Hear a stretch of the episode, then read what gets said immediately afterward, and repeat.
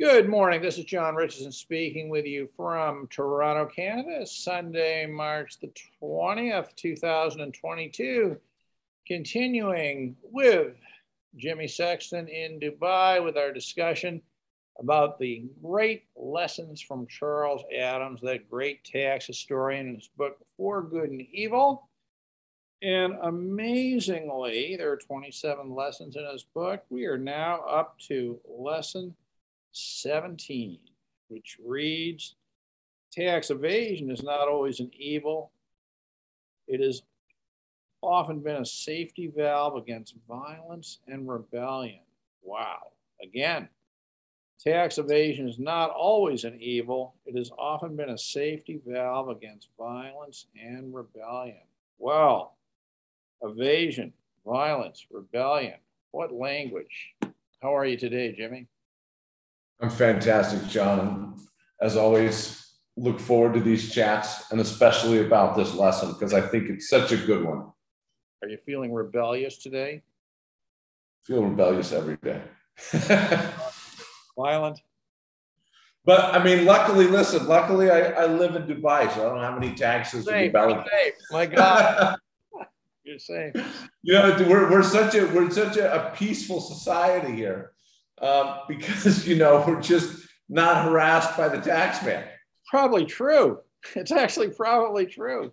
You know, it's it's it's funny. I was I was walking I was was walking out of the post office today, and I don't know why it occurred to me, but it occurred to me that you know the the government you don't even really notice the government here in your day-to-day life like you don't even really think about it, right? Like it's not taxes, government, like all of these things. I mean, other than the speed limit, uh, you just, the government has such a, a light touch and so low interference in your life that you don't even think about it.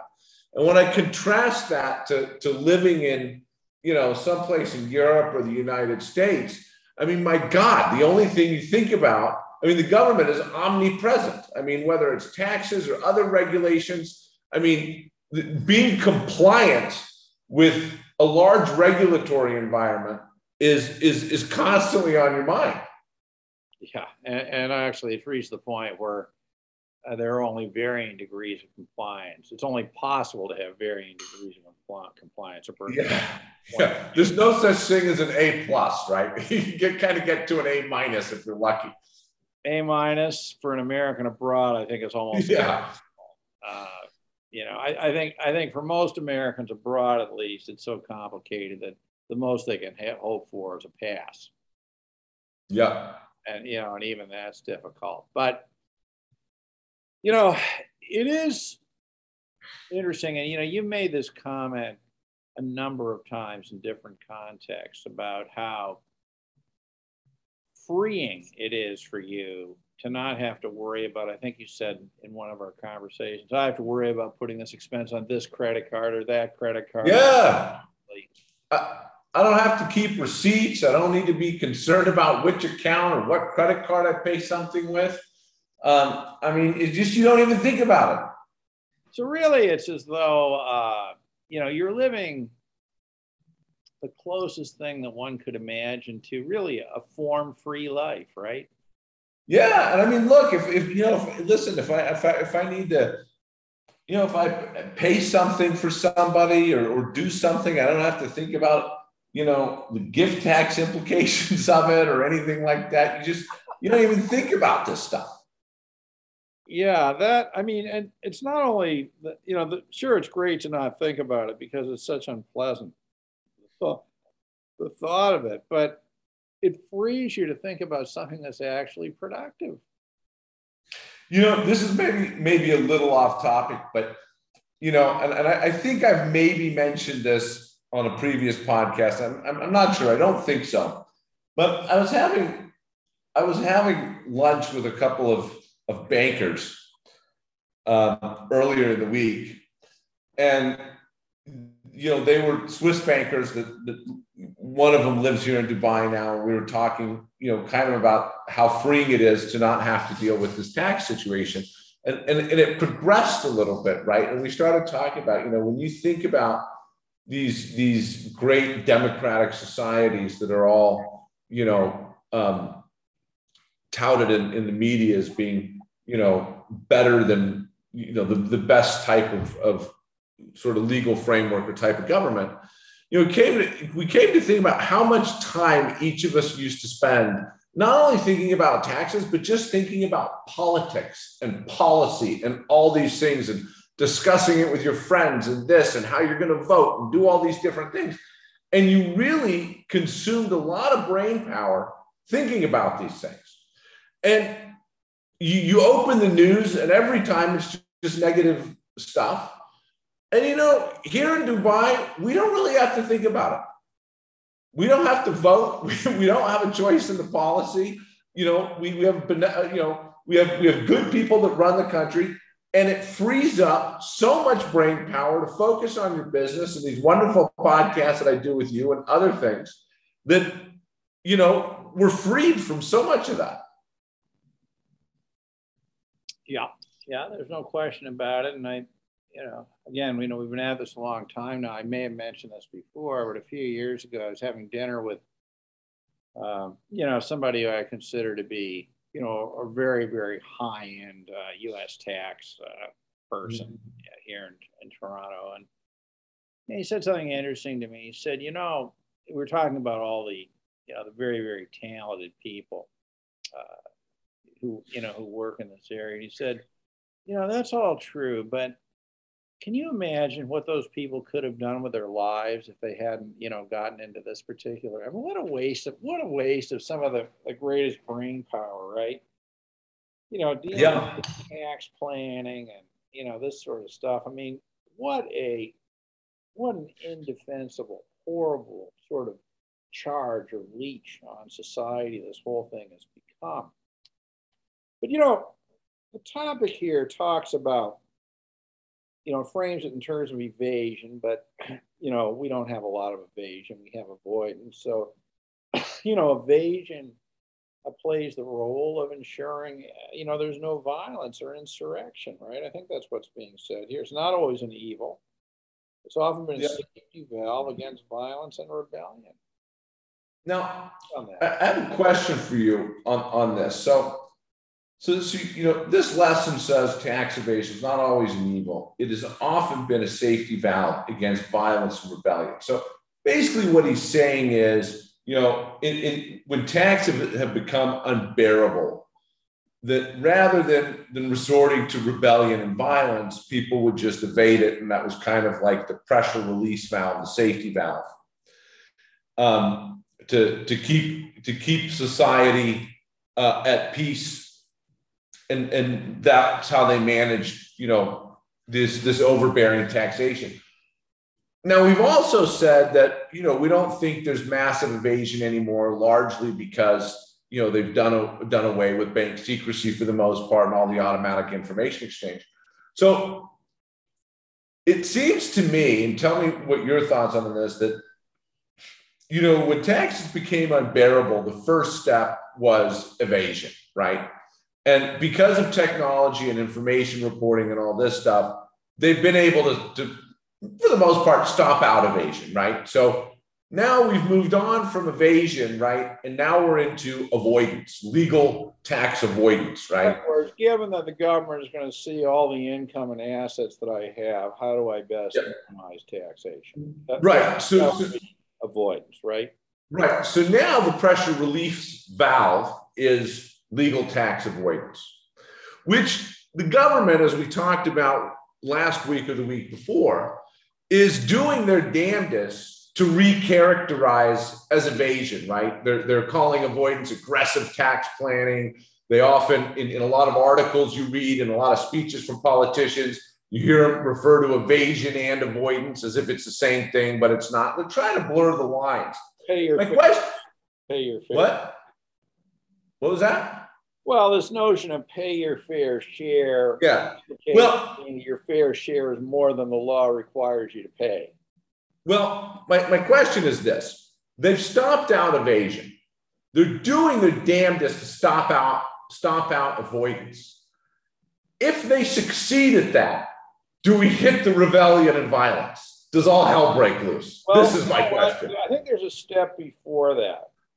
And this is what, you know, this is sort of, you know, my general view of this is that the next stage will be people will say, well, you know what? I'm going to figure out how to be really, really happy with very little income and very little in the way of assets. In other words, just figuring out a way, you know, to remove these things from your life and still and still get most of the benefits of it. So, if that happens on, on, a, on a massive scale, um, then what we're looking at is a, a giant contraction of the world's economy um, and GDP and, and tax revenue. So governments are going to have to learn how to survive on the bare minimum too, because that's all they're going to be getting from these people who are being happy with very little. I don't think they're capable of. I don't think they're capable of that because you know they're not they're not managing their own money. I mean, unless they want to keep the world in a perpetual state of war, uh, you know, and then mm. you know pay people to be part of that process or whatever. But you know, it's I mean, you know, they have to understand that uh, there is a limit to how far they can go. And we know we're living in a particularly difficult time. You know, we're coming off, uh, you know, you, you, wouldn't remember the, the 80s particularly well, but, um, you know, so basically the time both Reagan and Thatcher came to power. And then we had Gorbachev, who was sort of a liberal, right?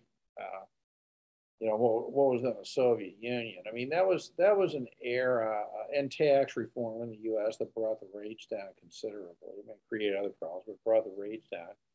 You know, that was an era of, uh, I think, pushback towards excessive collectivism.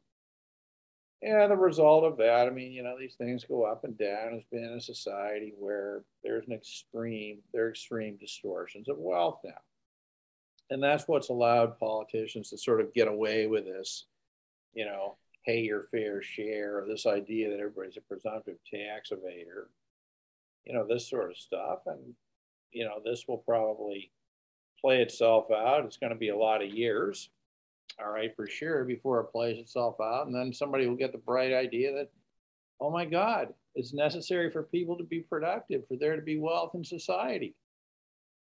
Yeah. So so so so so so you, well so you think we'll avoid the violence and rebellion because it'll hopefully be cyclical and sort of correct itself before we get to that point. Um, it depends what you mean by violence. I think we're I, think that well I actually think that you know if you look at a lot of the way tax laws are moving. Uh, you know what I would call these fake income, right? These deemed income yeah. things uh, I actually consider that to be a form of violence, uh, you know, against individuals. Yeah, for sure. I, mean, I, think, I, think, we need to look at it on that level. So, you know, if if you buy into the idea that that is a form of violence, and, and I think it is. Yeah, for uh, sure. You know, we're, no, we're not avoiding the violence. I mean, are we going to avoid violence on the part of uh, individuals? Um, I don't know. Uh, I, I, think there's less chance of that because it's you know the government's basically I think pretty much monopolized the instruments of violence these days. Yeah, it's true. But uh, you know, I mean, it's not as simple as it probably was a couple of hundred years ago, where all you needed was some guns. And you could barricade yourself off. I mean, you know, we see all kinds of incidents in history where the, you know where people have attempted that, and that hasn't happened. So, so I don't know, but um, I think that there I think there's definitely a sense that government is simply in people's faces too much. I'm surprised it's taken this long to even get there. Yep. My first well, thought, you know, in the, in the 80s when computers became, you know, really prevalent and that. I mean, I know for many people they can't even imagine a world without them, but I, I do remember a world without this stuff uh, you know, my thought was, oh my God, I mean, you know, this is going to be a lot easier to collect information and stuff like that. And I'm surprised it took as long as it did. Yeah. I, I, have, a, I have another question for you. You know, going back to this thing that we, we've been talking about over the last few episodes about, you know, they're not really being much evasion anymore. It's, it's more legal tax avoidance now. The evasion's largely been stopped down. What? Why do you think the government keeps harping on this massive uh, evasion? Uh, you think they just don't realize that they've stomped it out, and they're just, you know, they, they don't realize how successful they've been? I think it gets some votes. It's yeah. you know more people in these modern democracies, these advanced democracies. You know, once people more people vote for a living than work for a living, uh, you know, it's easy, and and also a culture of envy, right? For you sure. know, it's very easy to you know create you know hatred of people who have more than you do, or you know, or something like this. I mean, a lot of this stuff, frankly, I think is, I mean, I think it's the equivalent of hate speech. Yeah. You know, this going after people because uh, you know they happen to have uh, more than you do. I mean, they should be happy that. I mean, I do, I do not agree with the, the extent of the inequality. Okay, I think it's it's it's overboard, but I think that you absolutely want inequality of outcome because that's the only thing I know that will allow people to see that they can change their circumstances. I, I could not agree with that statement more. I mean that that that's something that um, you know I, I unpopularly have, have, said on many occasions that, that you know listen isn't that just sort of a self-evident truth? Yeah, it's human nature. Equal is to make them equally poor. Yeah. So yeah, for sure. You know, largely the debate here is: uh, do we want everybody to be poor, or only some people to be poor? Now, if only some people are poor, at least there's somebody there to help the people who are poor. But if everybody is poor, where do you go? ah, that is very true. That is very true. Well, I mean, they're definitely they're definitely trying to make I mean, what the government's really trying to do is make everybody poor except the government, right? I mean, we, are really, I mean, the real equality, in my opinion, is not a wealth equality between citizens. It's the equality, the real two classes of citizens is you have the citizens that work for the government and you have everybody else, right? I mean, that's where the real inequality comes in, right? I mean, they get. I, I see it. Yeah. You know, I, I phrase it, at least in the context of where I live in Canada is the two classes are the people who have private pensions and the ones who don't. And interestingly, the ones with private pensions tend to be predominantly in government. You know, or, or universities, although they're working the thing out of the education system. You know, I think newer people coming in are not getting these pensions. But I mean, I'll give you an example. Somebody I know. So a good friend of mine, uh, you know, spent a lot of years you know, building a business and did reasonably well on it. And, you know, and eventually, eventually sold the thing and basically has enough, I think, for a reliable but modest retirement. Okay. Uh, which is good in this world. Uh, his mother never went to school a day in her life. That's just what you know what things were like then. Worked for the post office, right? low level clerical job. Nothing wrong with that. Not, you know, nothing wrong with that. I mean, you know, people do what they do, and you know, I respect everybody who goes to work every day, you know, regardless of what they do. But you know, not a highly skilled job, but came with a, an amazing pension. So now they're both retired. The, the pension from the post office dwarfs, you know, sort of the return on capital from, you know, having, you know, spent all these years in this business. Yeah. For sure. And, and this isn't even, I mean, this just strikes me as, you know, I mean, is there a moral issue here? No, for sure. I mean, look, I mean, when you when you look when you look, I mean, I, I know the the United States system much better than the Canadian system. But look, I mean, in, in, in the United States, but you guys have universal health care. But look, in the United States, you not only get a, a, government pension, but you also get health benefits. If you die, your spouse gets to keep the health benefits, and I think a big chunk of, of, of the pension. You get, you know, paid vacation, you get paid time off, you get, uh, you never work overtime, you only do your 40 hours. I mean, it, and I think if you work a certain number of years, I think it's like 25 years or something, you know, you get to retire, right? And then you can go have a whole second career doing something else. Um, with all with all those pension benefits, with, all the benefits, yeah. I mean, I mean that's, I mean that's what I'm saying. I mean, the real two classes of people are the ones that that work worked for the government, and the rest of us suckers. Well, I, th- I think that, that I mean that's sort of the way I view it uh, from you know perspective of living in Canada. You know, those who are pensioned and those who are not, and of course, then we have the question of, you know, who dominates and frames the issues in the discussion about these things, right? And it's not, you know, the guy with a small plumbing business who gets up at 5:30 in the morning, right? It's what I call the pensioned intellectuals, right? Yeah. You know, who work for government or, you know, these universities, et cetera. And this is a problem. It's it's, yep. actually an access problem. It's it's a problem of democracy, right? In the sense that um, you know, I think that the, I mean, it's it's not as simple as this, okay? And I wouldn't say that that this is necessarily the dominant feature, but it is very, very clear that a lot of these people who, uh, you know, the recipients of these pensions also tend to have more opportunity, you know, to frame the, these issues, you know, in public discussion and that as well. And, and they're ignorant of the issues that actually face the self-employed plumber, for example. They've never walked in his shoes. They've never seen the ebbs and flows of, of income of being self-employed. I mean, they just, you know, they're governing. A certain number of people won't pay the guy after he's fixed it. Exactly. I mean, the regular. I mean, as you've said so many times before, right? I mean, you have you have people who are not tax experts uh, and don't understand the private economy at all, regulating and taxing. Yeah, it's it's it's a huge problem. So you know the.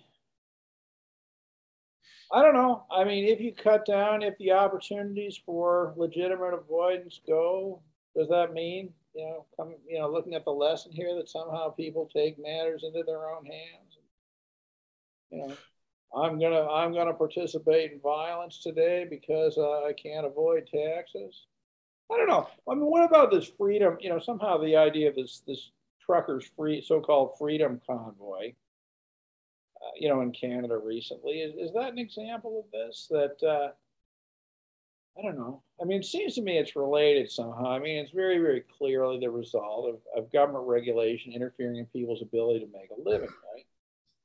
I mean, not not exactly the same thing. I think the, but I mean, you also have the January 6th riots in the United States, right? I mean, the, there, if, if you want to say, you know, if you, and if you want to talk about the, the, the trucker thing, the trucker convoy, well, it's not violence. I would argue that it is definitely an act of rebellion, right? I mean, and maybe maybe it's a progression that starts with with rebellion and ends in violence, right? When when the rebellions can no longer be be be peaceful, when it reaches a boiling point.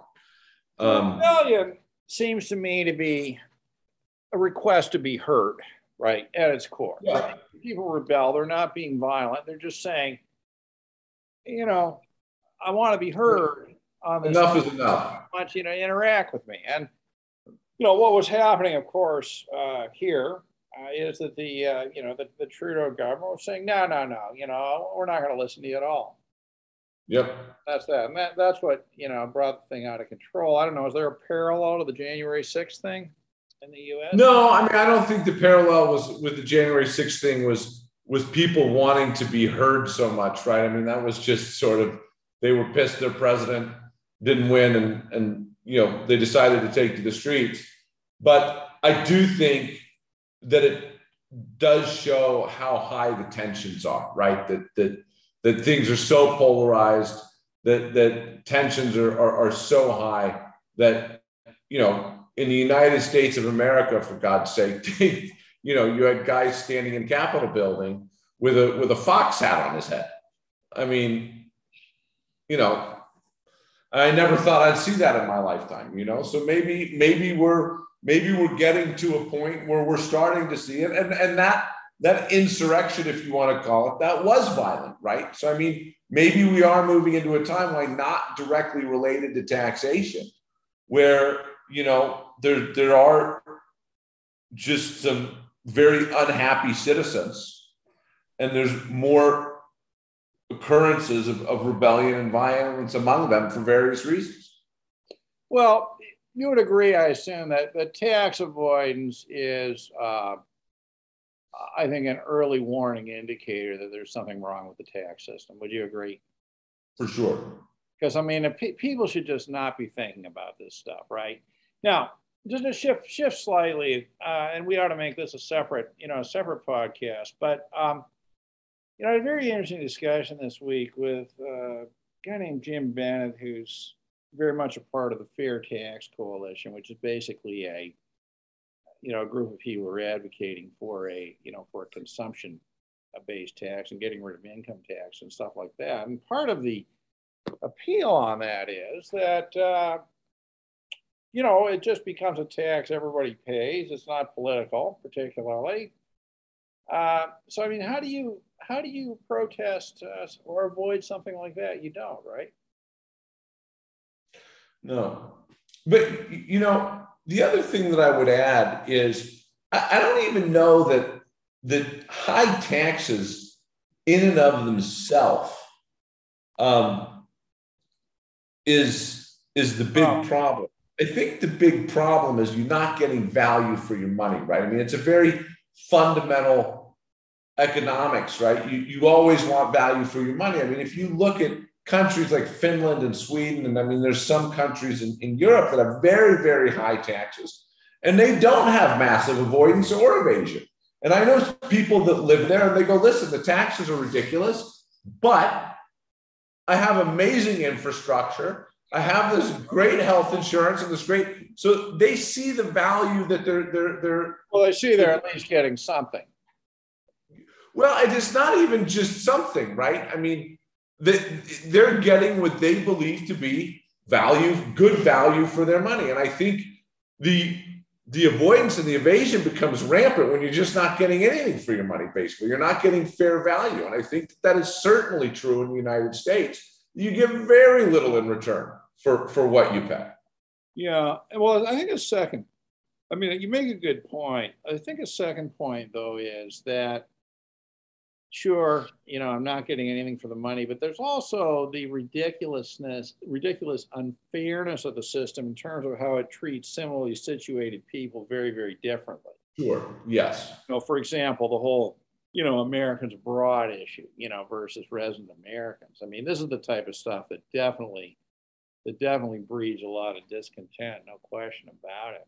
Yeah, absolutely. But uh, you know, this can be changed only if uh, you know, only I think through involvement in the political process. Um, I don't actually see anything but that as as helping on this issue. You know, I think would you agree that these countries, uh, United States, Canada, Western, they need to modernize their tax systems also? For sure. I think that.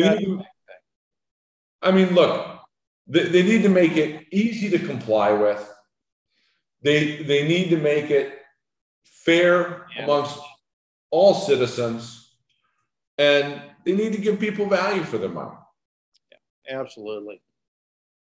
All right. Well, on that note, thanks for a great discussion on that. Always look, always a pleasure, John. We will, uh, we will pick it up. I wonder what Charles Charles Adams has done. I wonder what he would think if he were looking down from heaven at our podcast. What do you think he would think? Say, thank God I'm dead.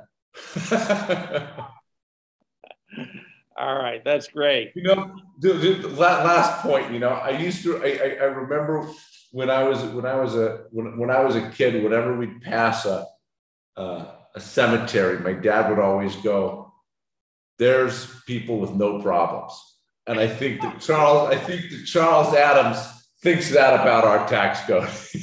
uh, I think that's definitely true. Definitely true.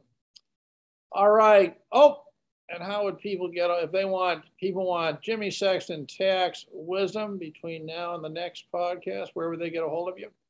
EsquireGroup.com. That's great. Thanks very much. Thank you.